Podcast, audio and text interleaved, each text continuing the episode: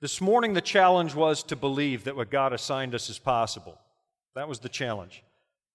Tonight, we're going to go to the next step. I'm going to challenge you to be faithful to that call.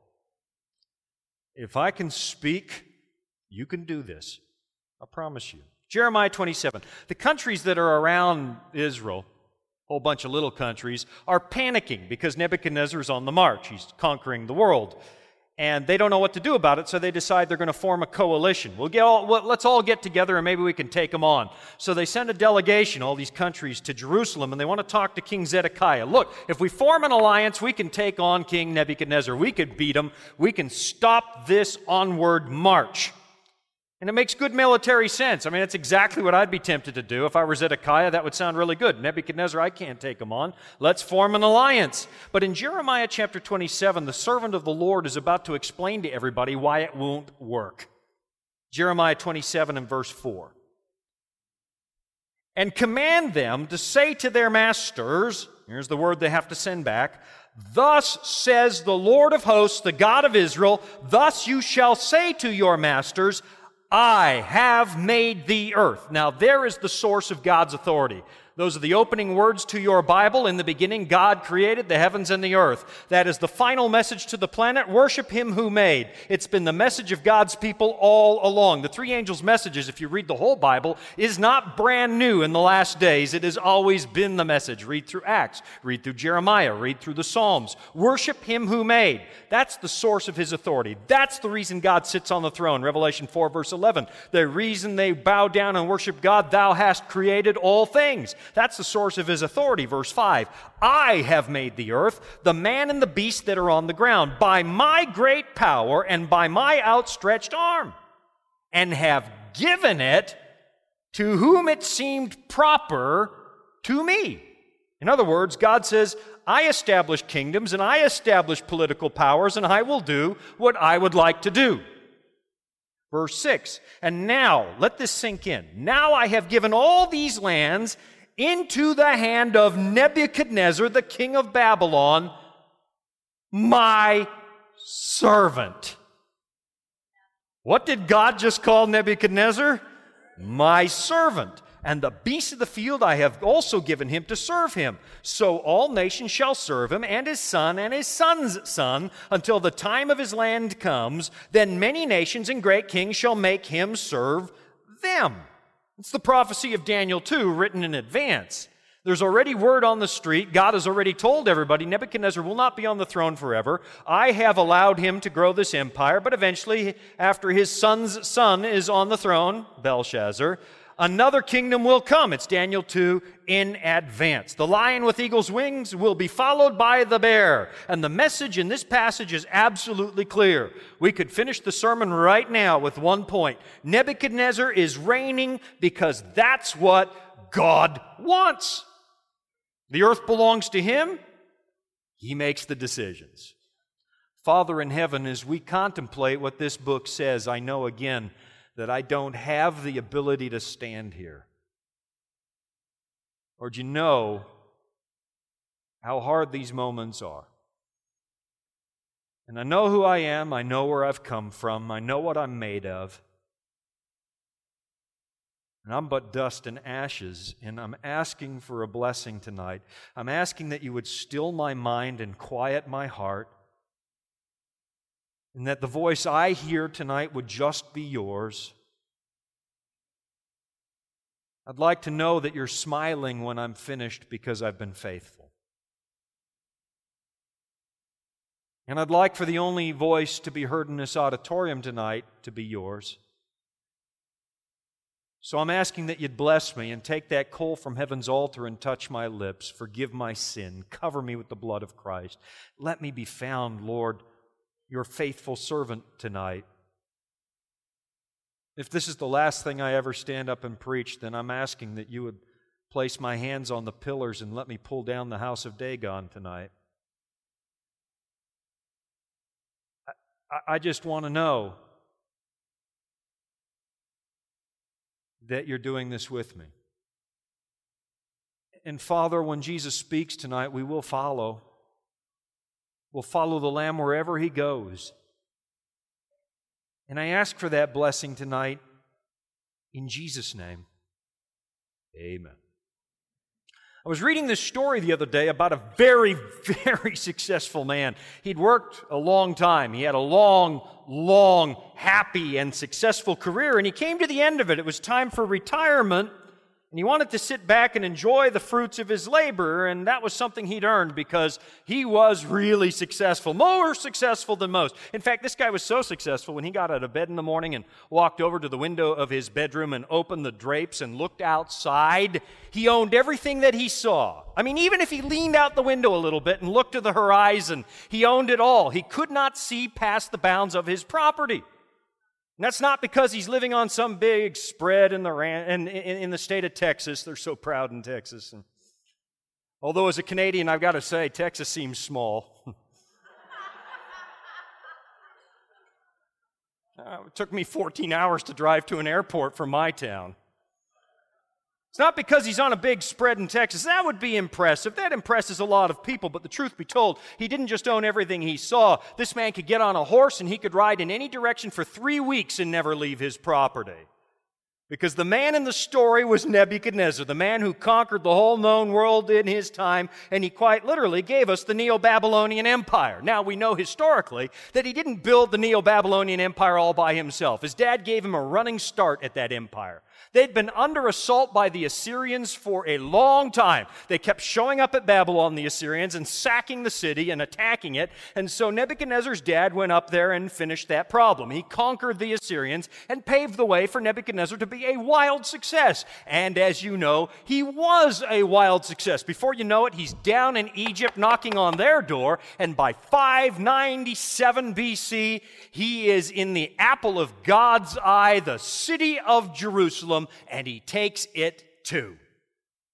He is now the undisputed king of the ancient world. He is so successful that everybody remembers him to this day. You can travel around the world and talk to people in various cultures all over the planet. And if it wasn't a culture that was isolated from the rest of the world, they still remember him to this day, all over the planet. There is a latent memory of Babylon and Nebuchadnezzar everywhere on this planet. He was that successful. And now, in this story, in Daniel chapter 4, after a huge success, I mean, huge successes on the battlefield, huge successes rebuilding the city of Babylon, he is proud of what he's done.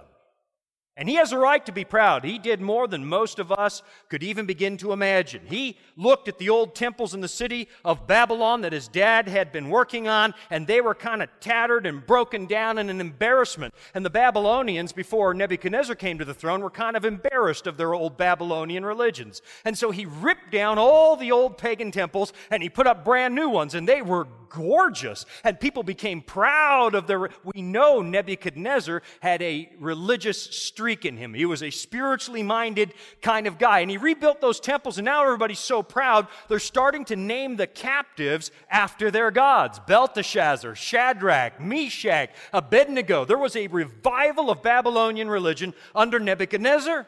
Then he turned his attention to the royal palace. I mean, his dad had a nice house. It was pretty nice.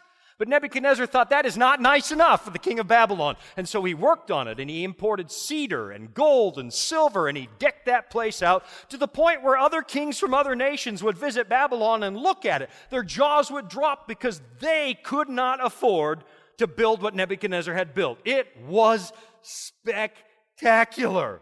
Then he worked on the city wall. You know about the city wall because it comes up in almost every prophecy seminar that you've ever been to. It was so high no army could go over it, so thick nobody could go through it. A wall so big that Herodotus says you could actually take a double chariot and turn it around on top of that wall. A triple line of walls around the ancient city of Babylon. And when he was done that, everyone inside felt perfectly safe. They would say things like, I sit as a queen.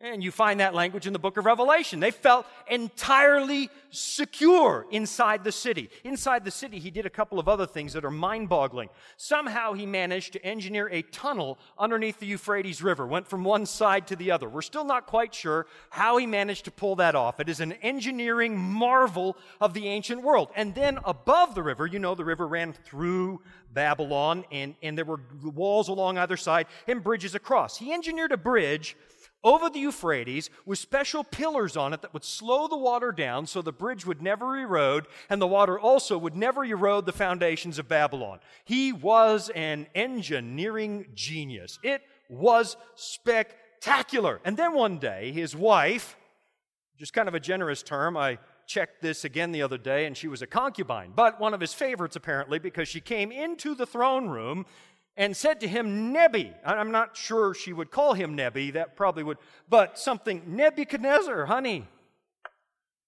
Yes, honey, what's the matter? She said, I am so happy here in Babylon. Good, he said, I worked hard to make it pretty. She said, I know, it's really nice, but no guy likes to hear that. When you, this is such a nice birthday present, but What's the matter, honey? She said, Well, I grew up in Persia. Have you ever been to Persia, Nebuchadnezzar? Well, of course I've been to Persia. I conquered everything. What about it? She said, Did you happen to notice that in Persia we have big, beautiful, snow capped mountains? And they're gorgeous, and I miss them. And Babylon is nice, but we're out here on the plains of Dura. It is so flat here, you can watch your dog run away for two weeks. You can still see him on the horizon. And, and, and this is gorgeous. But I miss my mountains. He built her a mountain in the middle of the city. He built her a mountain, the Hanging Gardens of Babylon, which the Greeks called one of the seven wonders of the. I mean, this place was, when people say Babylon was one of the wonders of the world, that's almost an understatement. It was so mind boggling. It was so beautiful. It was so gorgeous that it's almost hard to overstate it. It really, I've, I've seen a lot of things in this world. The Taj Mahal, drop dead gorgeous, but it is not Babylon.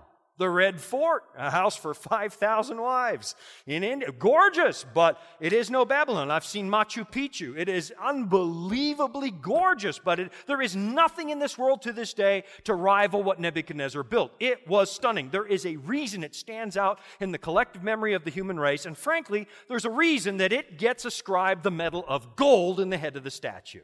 It was that gorgeous. Nebuchadnezzar accomplished a lot more than people think he did, and at the end of his career, he's proud. It's time to sit back and take a rest. He did exactly what many of us would do at the end of our careers. He reaches around, pats himself on the back for a job well done. And honestly, what, what, what what's wrong with that? We do that, don't we? We do. We come to the end of a project and go, oh, that went pretty well. Is it wrong to know you did well? Probably, probably not. I mean, I've done it. You've, you've done it. There's a whole aisle at Hallmark for, with cards for people who came to the end of a successful career. Everybody congratulates everybody at the end of a successful career. What's wrong with it? Except, except the Bible says the moment he utters one word of self congratulations, he loses his mind. Daniel 4 and verse 29.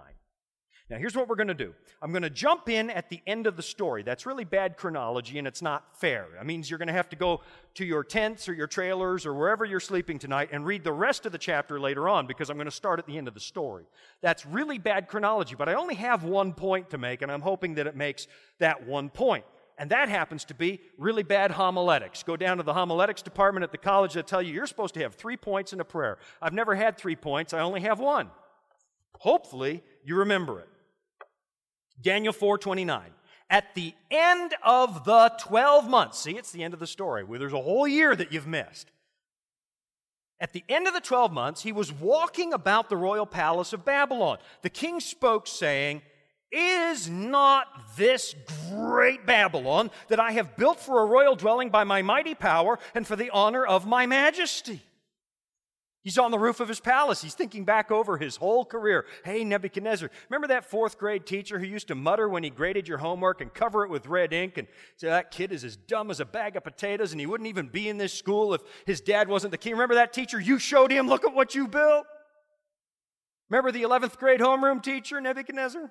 Remember that one? The one who sat you down and said, You better prepare for a career in fast food because that's all I see in your future, Nebuchadnezzar. You better learn to say, Would you like to supersize that? Because that is all your grades represent. Remember that? you showed them all. Look at what you built. One of those teachers is now teaching in the backwater of the empire in a mosquito bitten village, and the other one died on the front fighting the Libyans because you sent him out. Look at what you've done, Nebuchadnezzar. Look at what you've built against all odds. What's wrong with that? Doesn't he deserve a reward?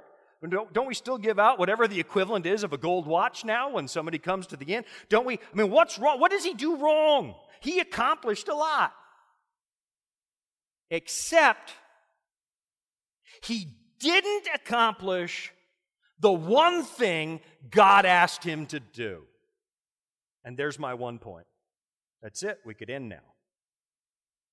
If you use this one life God has given you, if you use this one short lifespan from the cradle to the grave, if you use this short bit of time that God gave you to accomplish everything and anything except the thing that God put you on earth to do, then you might be wildly successful by worldly standards, but you will be disobedient.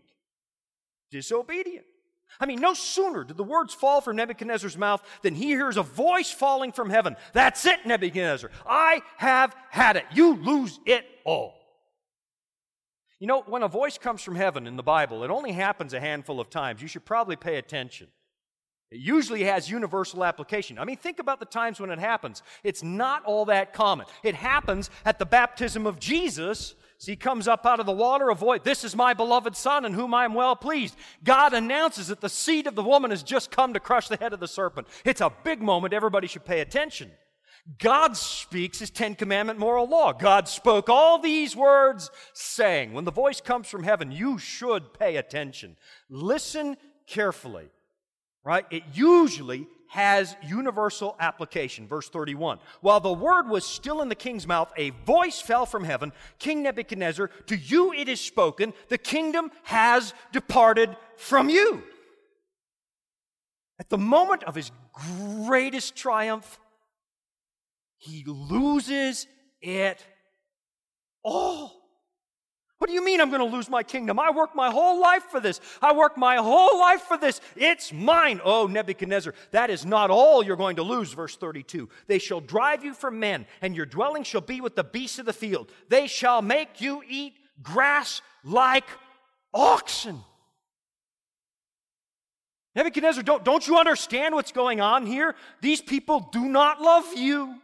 They don't love you. They're not loyal. You don't have these people's hearts. You are not as influential as you think you are. Nobody cares here. Once you've outlived your usefulness to these people, Nebuchadnezzar, they are going to put you in a field like an animal. Don't you understand? That's one of life's most painful lessons, isn't it? Now, let's be really honest. In this world, most people only have use for you as long as you prove useful. Then it's over. They don't care. Nebuchadnezzar, don't you understand? They're not going to put you in a hospital. They're not going to spoon feed you applesauce three times a day, two sponge baths a week. You're not going to get a corner suite at Johns Hopkins with a 42 inch plasma TV. They're going to put you in a field. Why? Because you threw away what I gave you. You threw it away. You didn't use it the way I intended. Don't you understand, Nebuchadnezzar? I'm the reason you have this kingdom.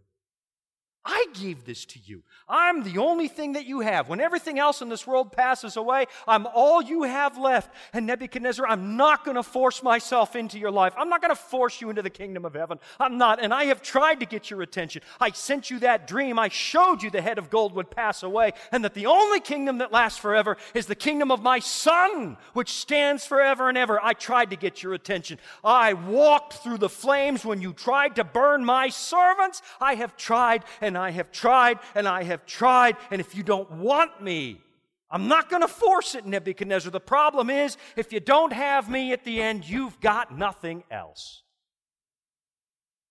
That's true for you, too. I don't know how many of you have had a brush with death, but I can tell you there's a moment when you've got nothing but Jesus. Nothing. One day we all learn it passes away.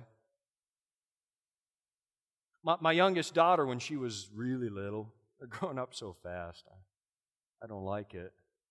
On the other hand, I kind of like it because we, you know, I have an office in that bedroom. But when she was really little, she, she made a fort in the garage.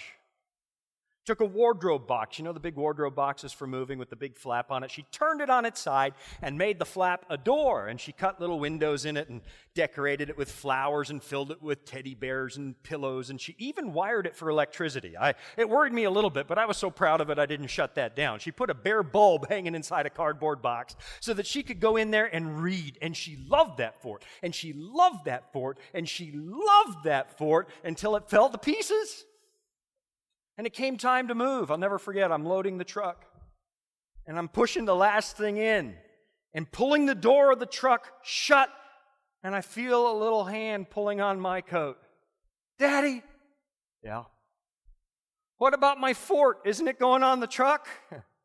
I turned around and looked at that sorry thing in a heap in the corner. If I would pick it up, it would fall in half. I said, Honey, there's no room on the truck uh, Daddy, that's my fort. I love it. I made it.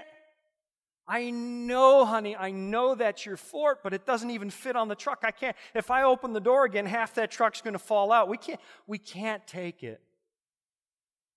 The tears welled up in her eyes. She said, That's not fair.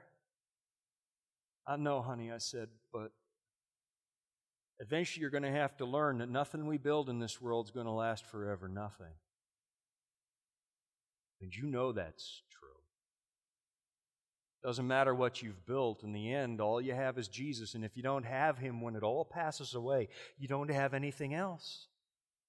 It really does come to an end, folks, for everybody. The moment comes where the last dollar has been made, the last property has been purchased, the last romance is ended, the last campaign has been won or lost, the last bet has been placed, the last drink has been served. The last lie has been told,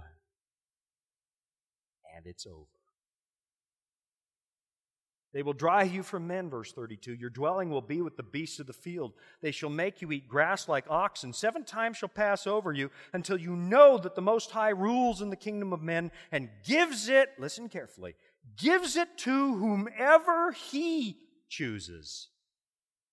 That very hour, the word was fulfilled concerning Nebuchadnezzar. And the king, now at the pinnacle of his career, becomes an animal. Now, why would God do that? Seems so harsh, doesn't it? He just says, Good job, I did a good job, and he turns into an animal. I mean, it seems so harsh. Why does God do that? He's just doing what so many people do. Does God punish him that way because of pride? I'm sure that's a big part of the answer. That's the easy part of it. He's prideful. This is my kingdom that I built.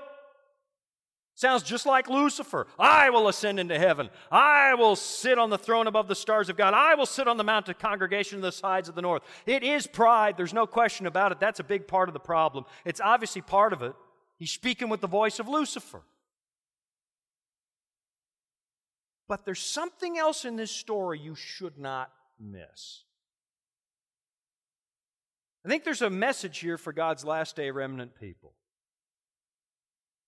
Follow me carefully, listen carefully. Back in Daniel chapter 2, we meet Nebuchadnezzar for the very first time. I mean, in the book of Daniel. He, appears in Second Chronicles, he appears in Jeremiah, but, but really you don't get a character study of him until the book of Daniel. And he appears for the first time in Daniel chapter 2, and he wakes up in the middle of the night in a puddle of sweat, terrified of a dream he's just had. And Daniel approaches him in Daniel chapter 2, and he tries to explain the dream of the statue. Daniel 2.37. He says something very important to Nebuchadnezzar. And again, this is not a complicated point. This is so simple. Listen to this. Daniel 2.37. You, O king, are a king of kings for the God of heaven has given you a kingdom. Power, strength, and glory. And wherever the children of men dwell, or the beasts of the field and the birds of heaven, he has given them into your hand and has made you ruler over them all. Who, let me ask you again, who gave the kingdom of Babylon to Nebuchadnezzar? Who gave it to him? God did. What's the secret of Nebuchadnezzar's success? It's mind boggling. The secret of Nebuchadnezzar's success is the God of Abraham. You don't want to miss this part. God gave Nebuchadnezzar that kingdom, and he did it on purpose. He had a design for this pagan king. He had a plan for Nebuchadnezzar. He was supposed to be a servant of the Most High God. Wrap your brain around. This is not just some heathen king who's a problem for the children of Israel. He's a servant of God in the words of the Bible. He doesn't know it yet, but that's what he's supposed to be. This is not just some foreign godless invader who happens to get lucky and sneak past the angels that are outside the city of Jerusalem and take the city. This king this heathen who ruthlessly conquers the world and burns down the temple of God in Jerusalem and kills the children of Zedekiah right in front of him and puts the king's eyes out and then leads thousands of God's children captive in chains to a strange land, somehow that guy is also chosen by God. Somehow. That's not comfortable at all. I, I don't like it. I read it and I, I don't like it. It's so much easier to say us and them in this world. It's so much easier.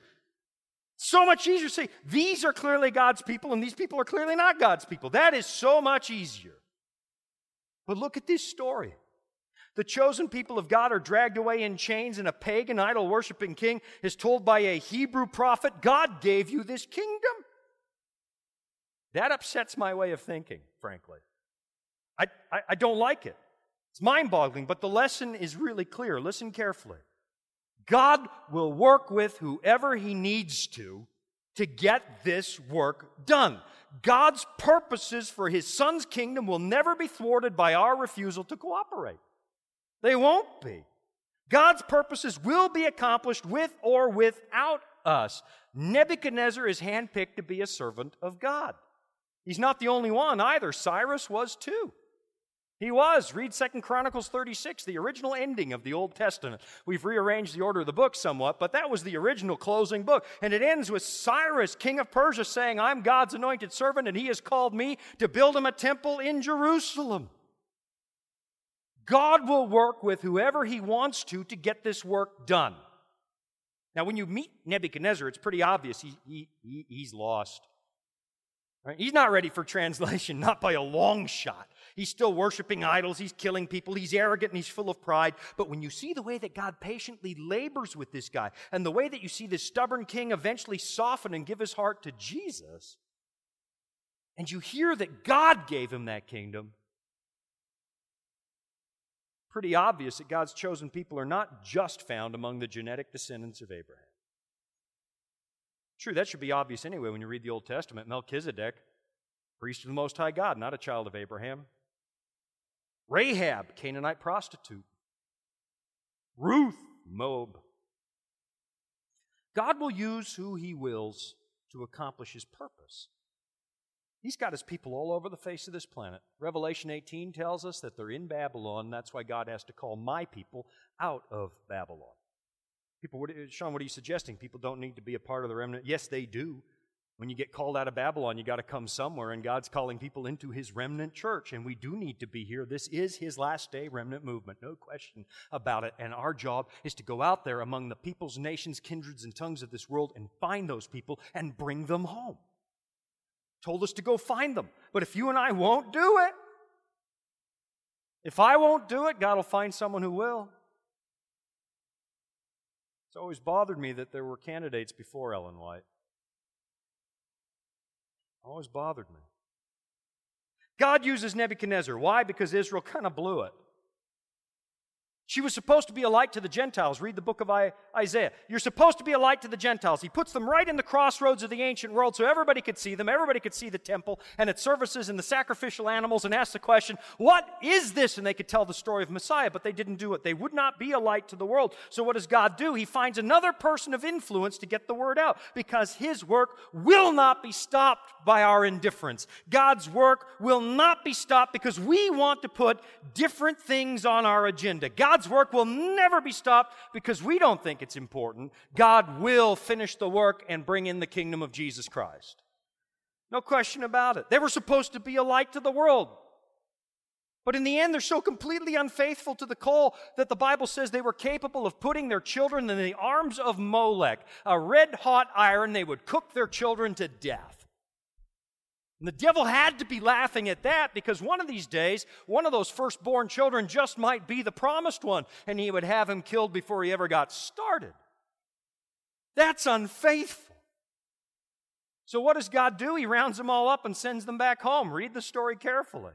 Where did they come from? They came from Chaldea. That's where Abraham came from. That had to be embarrassing with every little step across the desert. It is not just any nation that comes and conquers Israel, folks. It's the country they left. It's Chaldea. They're being sent back home. And God picks another influential Chaldean to get the attention of the world, a man who is nothing like Abraham. In fact, he's still worshiping Terah's gods. He is. And he expects Nebuchadnezzar to do something for him because, listen carefully, God does not favor people for no reason. God does not raise people up for no reason. God does not bless people for no reason. If you are here listening to my voice, God has called you, and there's a reason you're here. He raises people up, He calls people for a specific reason. You and I are not supposed to be sitting in the pews of a church, holding them down in case the wind picks up. That is not our calling. We are not museum pieces in the church of God. He raised up a movement to move. Doesn't raise people up for no particular reason. He blesses people for a reason. What was the reason with Nebuchadnezzar? Listen to the Bible carefully. Nebuchadnezzar is described as a tree that is shade to the beasts of the field and the nations of the world. Daniel 4, verse 11. This is a description of Nebuchadnezzar from God. The tree grew and became strong. Its height reached to the heavens, and it could be seen to the ends of the earth. Now, that's where the message is always supposed to go. Right? This gospel of the kingdom shall be preached to all nations. Nebuchadnezzar is supposed to feed the world. Its leaves, verse 12, were lovely, its fruit abundant, and in it was food for all. The beasts of the field found shade under it, the birds of the heaven dwelt in its branches, and all flesh was fed from it. Let it sink in. Nebuchadnezzar is supposed to be a light to the world. Wasn't going to happen in Jerusalem, so maybe it could happen in Babylon of all places. Nebuchadnezzar, you think, you think I gave you all this by accident? You think we were bored in heaven and the angels pulled out a globe and we, we blindfolded Gabriel and spun the globe and he dropped his finger on a country and we just blessed whichever one he landed on? Nebuchadnezzar, don't you see? I gave you all this stuff for a reason. God always gives us all this stuff for a reason. It makes you wonder why God raised this movement up on the most prosperous nation on earth. And it also makes you wonder why maybe we're sliding into ruin so quickly. God gave the remnant movement favor for a reason. There is something we are supposed to do. The children of Israel were supposed to be a light to the Gentiles and they didn't do it. So God sends them to Babylon. I mean, they're living like Babylonians anyway, seems to be what they want. He sends them to Babylon and when they get there, He shows them what was always possible if they'd only lived up to it. Right? When they're out working in the fields, digging in the mines, laboring like slaves for their Babylonian overlords, suddenly God uses a young Hebrew prophet, and the most unlikely man on earth becomes a believer. He shows them here's what would have happened if you'd been faithful. A ruthless pagan is now called to do the job that Israel is supposed to do. And by the end of the story, Nebuchadnezzar singing the song of Moses and the Lamb. Oh, he is not. Yes, he is. Listen, listen carefully. Daniel 4:34. Here's what he's saying. It was in our scripture reading tonight. His dominion is an everlasting dominion. His kingdom is from generation to generation. Verse 37. Now I, Nebuchadnezzar, praise and extol and honor the King of heaven, all of whose works are truth and his ways justice. Oh, Shawn, that, that's not the song of Moses and the Lamb. No. Here's the song of Moses and the Lamb from Revelation chapter 15. Great and marvelous are your works, Lord God Almighty. Just and true are your ways. All nations shall come and worship before you, for your judgments have been manifested. By the end of the story, Nebuchadnezzar, of all people, is singing the song of Moses and the Lamb, and a pagan king is fulfilling the gospel commission. It's exactly like Jesus said Do not think to say to yourself, We have Abraham for a father. I can raise up children to Abraham out of these stones. One way or another, I can assure you, God's going to get the message out. I don't know about you, but I want to be there when it happens. I'd like to be on the inside of that one, wouldn't you? I want to be the one singing the song of Moses and the Lamb. I want to do that. I want to be there. I want to be faithful to the call. And I don't know how to be faithful to the call. I'm just a human being. You're just human beings. And we have lives that are a mess. But God still entrusts us and gives us all this stuff so that we can get the gospel message out. I don't know what to do. No, neither do I. I'll tell you what we're supposed to do. Be faithful. That's what you're supposed to do. Listen to me very carefully. God raised this movement up for a reason. This is not just another denomination.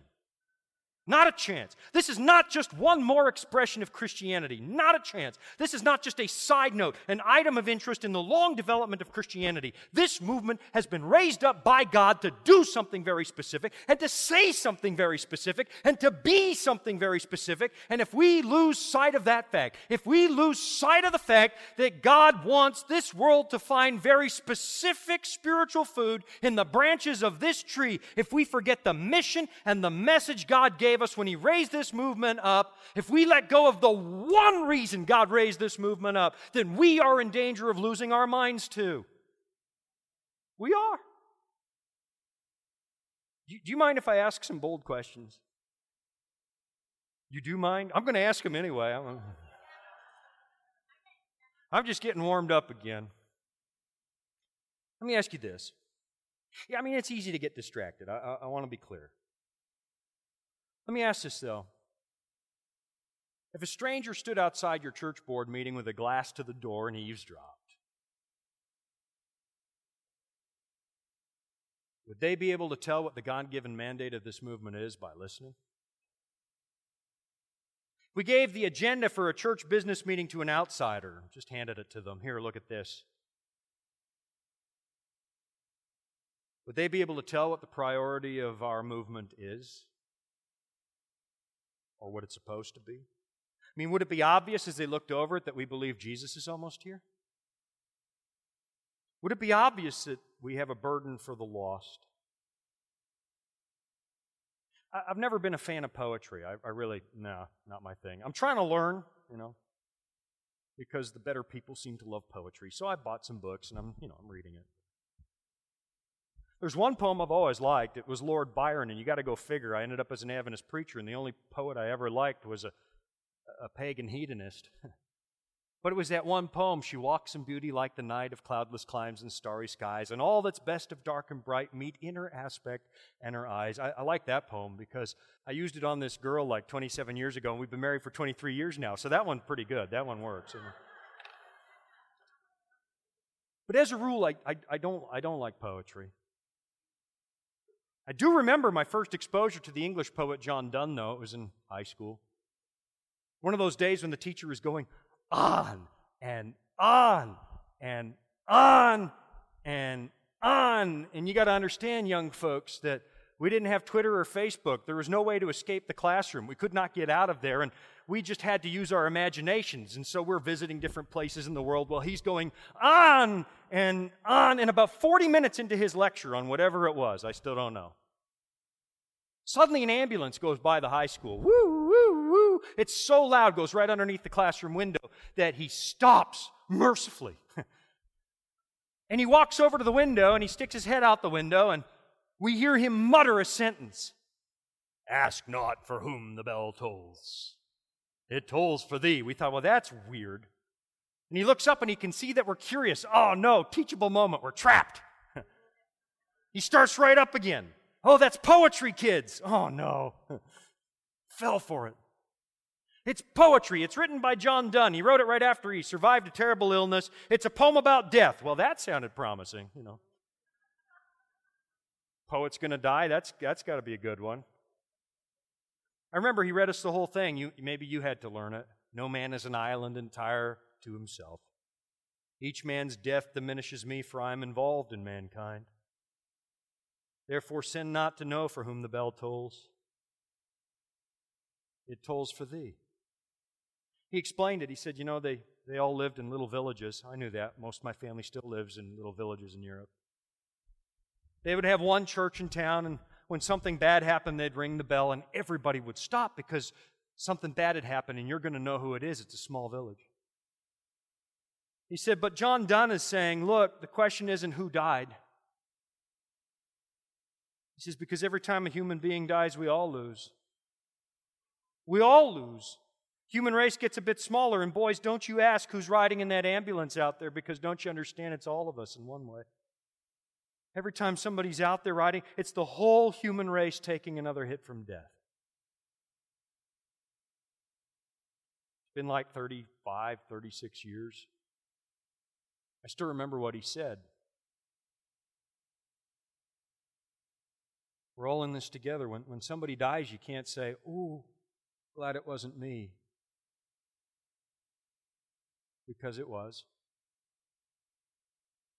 All of us been made in the image of God. We all come from the same source of life, and that means we all lose when somebody dies. Might remember Jesus telling the story of the Pharisee and the tax collector. Pharisees praying big and loud. Oh God, I thank you that I am not like other men, extortioners, unjust adulterers, even this tax collector. Oh, yes, you are. And you don't get it.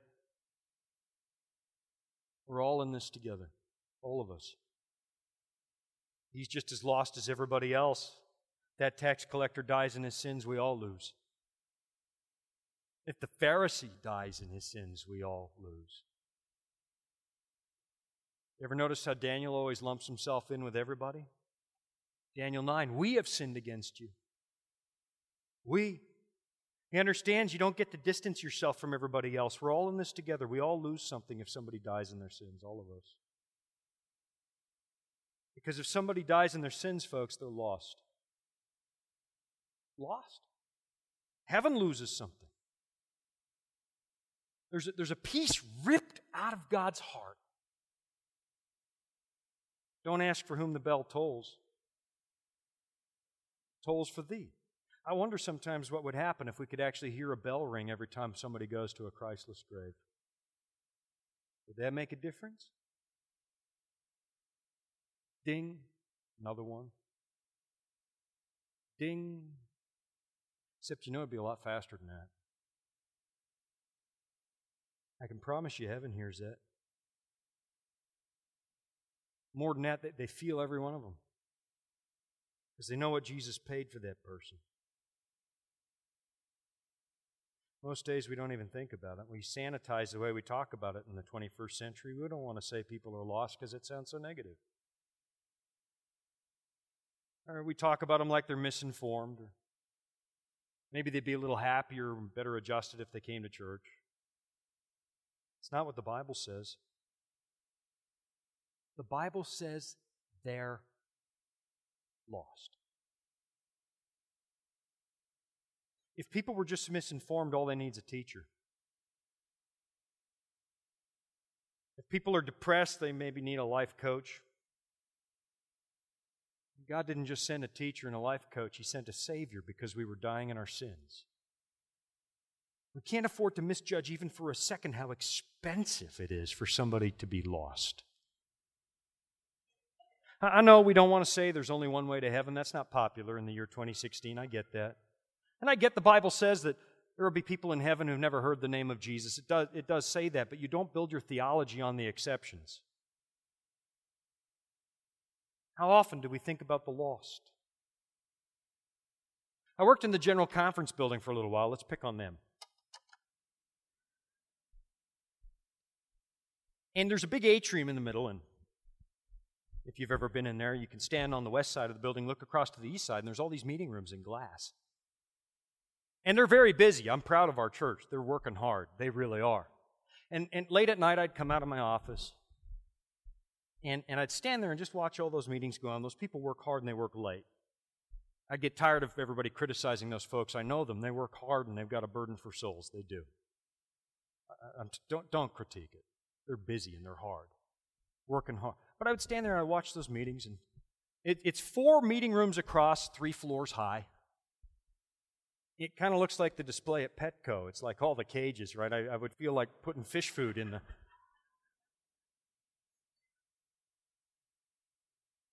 And I would just stand there and I would remember what it felt like to be lost. The day you know. If Jesus comes now, I'm, I'm lost. I remember what that felt like. I'd wonder, I wonder how often in those meetings the lost come up. How often do they come up in union committees, conference committees, church board, Sabbath school, the dining room table? Jesus came to seek and to save those people. How often do we think about them? What if, what if we could get transcripts for every meeting we've been to, and take out a ruler and measure how much space was spent on each topic. How, how much? How much space would there be for the missing children? I, I once lived in this apartment building that was awful. It was a dump. I got fooled. I was a young guy, 18.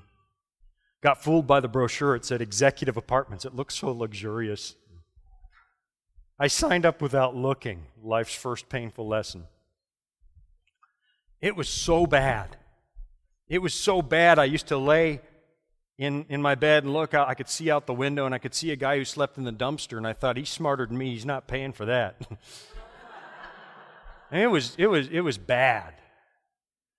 And, and uh, there was this soccer field next to it where people would gather from the community and play soccer. And there was this mom playing soccer one day, and she turned for just a moment, turned around again, and her son was gone. And I don't know why they thought it was so important, but he ended up on every milk carton in North America. They, they must have thought something bigger was behind this. He was all over the place. And we all gathered in groups and we combed the neighborhoods, called his name Michael. And the weeks went by and the group got a little smaller. And a month went by, another group, but it's smaller. And then the other day, I thought it's been 30 years since I thought about this kid. They never found him. I forgot.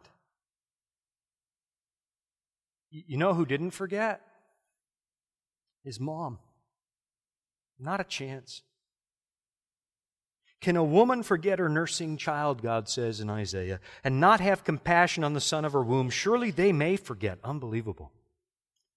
Yet I will not forget you. See, I have inscribed you on the palms of my hands.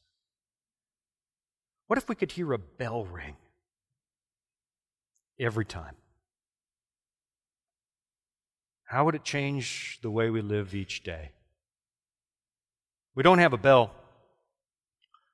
So I've wondered what, what, what could we do? What if we had a moment of silence every time we prayed? Just a minute of silence. Wonder if that might be the iron band around the stump that brings a tree back to life. A, a very successful man comes to the end of his long and successful career, and he, he is successful. So successful when he gets out of bed in the morning, he can go to the window and he can look outside and he cannot see past the bounds of his property, even if he leans out the window a little bit. It's not because he's living on a big spread in the state of Texas, as impressive as that would be. That's nothing. Because this man could actually get on a horse and travel in any direction forever and never leave his property. Because the man in this story is Jesus, the man who conquered the universe with an unbeatable love and an unbeatable cross. And on one particular morning, he gets up and he goes out into his kingdom. He's looking for somebody he knows really well, and he sees him walking around on the roof of his mansion. And as he draws closer, he hears the man mutter, Is this not great Jerusalem that God has built? He feels a hand on his shoulder. He doesn't even have to look, he knows. It's Jesus. Lord, it, it's good to see you. It's good to see you too, Nebuchadnezzar. I've, I've waited a long time for this. Lord, how, how did you get that scar in your hand? Oh, that's right, you don't know. So they sit down, and Jesus tells them the story. And his eyes fill with tears as he realizes how expensive heaven is.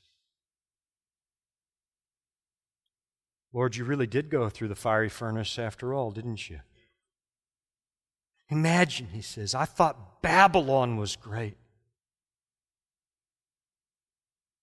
When he looks out across the city and his eyes fill with tears. How did you know, Lord? How did you know? Why didn't you just quit? Why didn't you give up? Because, Nebuchadnezzar, I knew. I saw the day you were born. I followed you your whole life, and I knew I could get you. I knew it. That's why I sent my whole nation to come and get you. It seems to me, Nebuchadnezzar, today it was worth it. Imagine the king of Babylon at home in the New Jerusalem.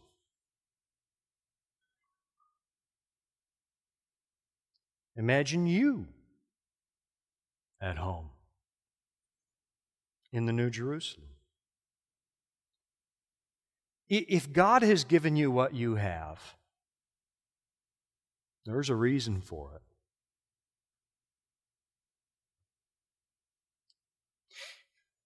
When, when Jean and I came to the Lord, 20, a long time ago,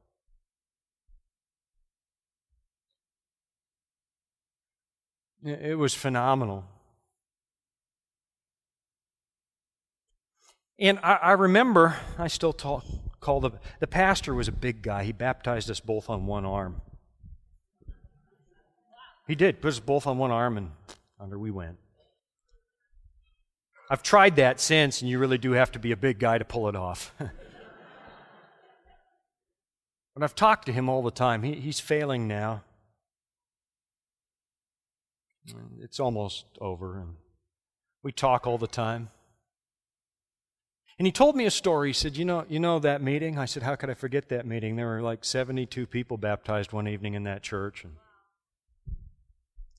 Took that church from like 85 in attendance to 385 in a year.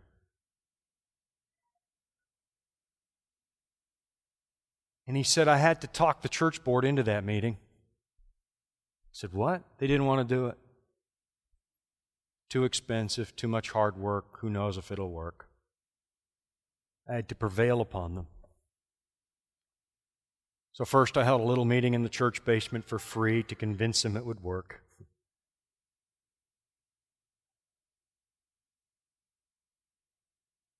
I am so glad he prevailed. I called him the other day. I said, You know, go back and tell that church board you're pushing 100,000 baptisms now.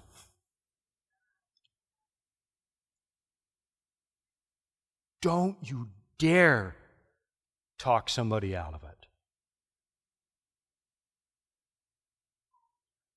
Why has God given you what you have? Why, why are you here?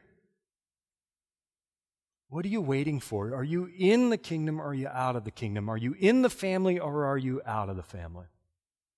Are you in the work or not? God's raising up a remnant movement in this world. And to be in a movement, you got to move. And I know it's scary. But Jesus threw himself all in, and tonight he's asking for the same thing from you.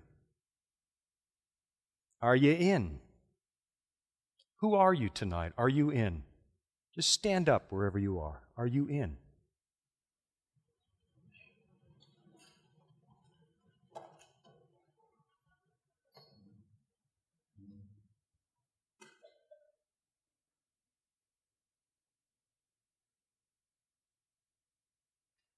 We're going to bow our heads and pray. Father in heaven, as we stand here and we look over the wreck that is our lives, and we realize what price Jesus paid for us, how expensive heaven was, and how deep your love for us is. Fill us with your Holy Spirit. Give us eyes to see the world the way that you see it. Lord, bless us. Give us somewhere to share Jesus with. Tonight, within the sound of my voice, there's somebody here who has always felt like God has called them and tonight's the moment to respond to that. If you have felt God tap you on the shoulder today, I want you to raise your hand and let heaven see it. Father, look at the hands that are going up. It's the army of God. There are some here who have let things stand between them and Jesus. You, they need to make a decision, they need to come home. Did you feel God whisper in your ear tonight? Did you feel His hand on your shoulder saying, I want you? It's time to come home. Raise your hand. Let heaven see that. Father, look at these hands. Look at these hands. We choose by faith tonight to believe that you love us, you have saved us, and you have called us. And exercising the courage that only you can give us, we will move forward and follow the Lamb wherever he goes.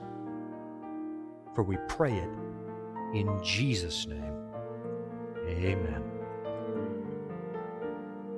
This media was brought to you by Audioverse a website dedicated to spreading God's Word through free sermon audio and much more. If you would like to know more about Audioverse, or if you would like to listen to more sermons, please visit www.audioverse.org.